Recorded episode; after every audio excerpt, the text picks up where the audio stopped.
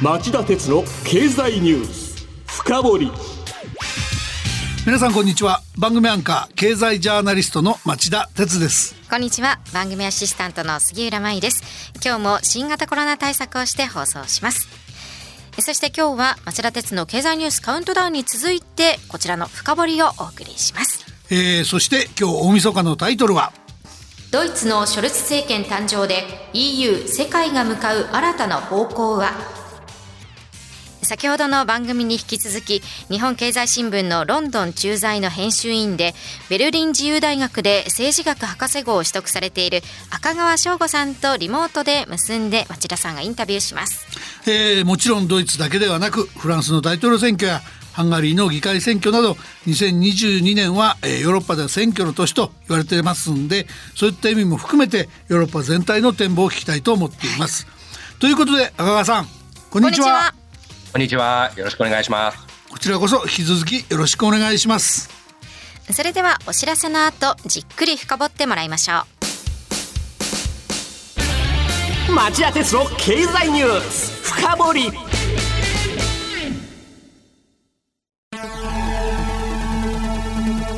番組アンカー経済ジャーナリストの町田哲です。アシスタントの杉浦舞です金曜日午後4時からは1週間の世界と日本のニュースがわかる町田鉄の経済ニュースカウントダウン。午後5時35分からは経済ニュースをとことん掘っていく町田鉄の経済ニュース深掘り。そして午後11時からはエコノミストにじっくり話をお聞きする町田鉄の経済リポート深掘り。金曜日にこの3本を聞けばあなたも経済エキスパートに早変わり。就職活動でも強い武器になりそうです金曜日は忙しいあるいは聞き逃したという方も大丈夫。ラジコなら1週間いつでも聞くことができます。また公式ツイッター町田鉄の深堀三兄弟もぜひ検索してフォローしてください。激動する事態の中で確かな視点を持つためにも町田鉄の深堀三兄弟ぜひお聞きください。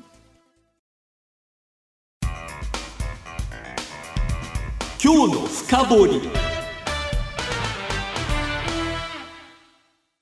赤川さんまずドイツ伺います。あのショルツ政権は、えー、メルケル前政権と同じ連立政権とはいええー、政権に緑の党が加わることになったのが大きな特色です。全く違ってくると思われるんですが緑の党杉浦さんなんかどういうイメージですか？の詳しくは分かりませんけれども、まあ、環境対策重視ですとか多様性を尊重するといったイメージでしょうか？まあ日本ではそういうイメージ強いと思いますがその結果そのドイツの外交や経済安全保障政策はどう変わっていくんでしょうか？赤川さんお願いします。緑の党というとですね日本ではまあ環境政党ですから動物愛護とかですね、えー、温暖化とかそういったイメージが強いと思いますけれども、はい、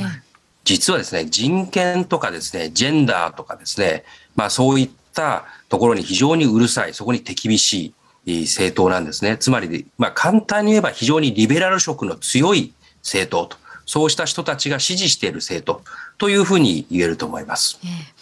そうすると、ドイツの外交、経済安全保障政策は、そっちの方に大きく触れるというふうに解釈しておけばいいですか？そうですね、えー、私は9月の総選挙が終わってからですね、そのショルツ首相をはじめ、いろんな人と話してきました。はい、えー、まあ、環境と人権、この2つが、まあ、新しいドイツの政権のキーワードになると。という印象を受けました。まずはこの環境ですけれども、はい、まあ、これは脱炭素、まあ、これに向かって、まあ、邁進していくと。これはもちろん、その新たに与党入りしたまあ、緑の党のですね、影響もありますけれども、まあ、ショルツさん自身もですね、環境に非常に、え関心があると。例えば来年、えドイツは G7 の議長国ですけれども、はい、ここでもですね、環境を主要議題にしたいという意向が、まあ、当人及びその周辺からは滲んできます。うん、そしてですね、二つ目のキーワード、人権ですけれども、うん、ここは中国とかロシアに対して、まあ、厳しい態度で臨んでいくということになると思います。えー、ドイツ外交っていうのはですね、継続性を重んじますから、突然ですね、態度を硬化させたりですね、外交を急転換させるということはないんですけれども、まあ、メルケル政権の時に比べればですね、やや厳しいトーンがですね、えー、出るというふうに私は見ています。そのドイツ色が EU 全体に色濃く反映されるのかどうかっていうと、まあ、先ほど冒頭でも言いましたけど来年のヨーロッパはフランスやハンガリーなどで大きな選挙がありますよね。ちょっと杉浦さんこの日程ご紹介してくれますか？はい。えフランス次期大統領選が来年2022年4月そしてハンガリーの総選挙も同じ来年4月にあります。なるほど。それでそのこの、えー、フランスやハンガリーの選挙の行方や影響これもあのヨーロッパの動向を占う上で見逃せないと思うんですけど赤川さんこの選挙はどういう方向にあの向かっていくというふうに見てらっしゃいますか？ご指摘の2つの選挙についてはですね、えー、リベラル化が進むのか、もしくは右旋回ですね。欧州統合にとって危険な右旋回。まあ、その選択を、まあ、それを占うことになると思います。まあ、ハンガリーで、まず4月のハンガリーですね。そこは強権的な今オル、オルバン政権というのがハンガリーを、まあ、仕切ってるわけですけども、はい、これがひょっとしたら負けてしまうかもしれない。うん、今、与党と野党があ競ってますけれども、負ければもちろんヨーロッパにとってはプラス、東欧がリベラル化する。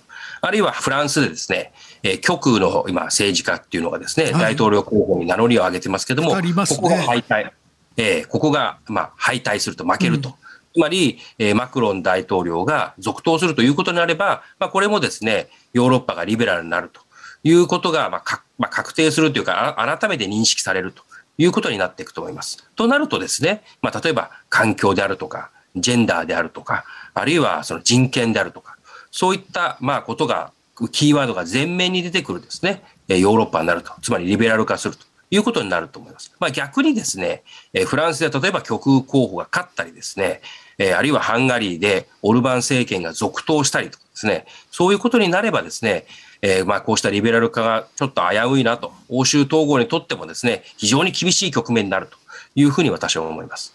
あの、それぞれどっちが勝つかっていうのは、下馬評はまだあんまり言われてないんですか？えー、フランスについてはですね、確率論で言えば一番やっぱり確率が高いのはマクロン大統領の再選だというふうに思います。まあ、その次に、えー、確確率が高いといえば、まあ、今、人気急上昇中の、まあ、保守系の女性候補がいるのですけれども、はい、この方が勝つということもあると思いますけれども、例えばですね、えー、よく言われるゼムールさんとかルペンさんとかですね、えー、極右政治家がですね、フランスの大統領になるというのは、まあ、メディアとしてはもちろん書きますし、可能性はあるんですけれども、確率で言えば、まだ低いというふうに私は思います。あの、側分してると、極右系の2人が連携するようなことがあると、多少はそれでもフランスも、えー、右傾化の心配が出てくるっていうことなんですか？えー、フランスの大統領選選はですね、最後は決選投票になります。はい、え仮に右派勢力の人が、まあ、結集したとしても、やはり3割とか4割とかいう票しか得られないわけですね。うそうするとですね、例えばその保守、まあ、穏健政党の人たちがですね、結集すればやはり過半数を制することができるので、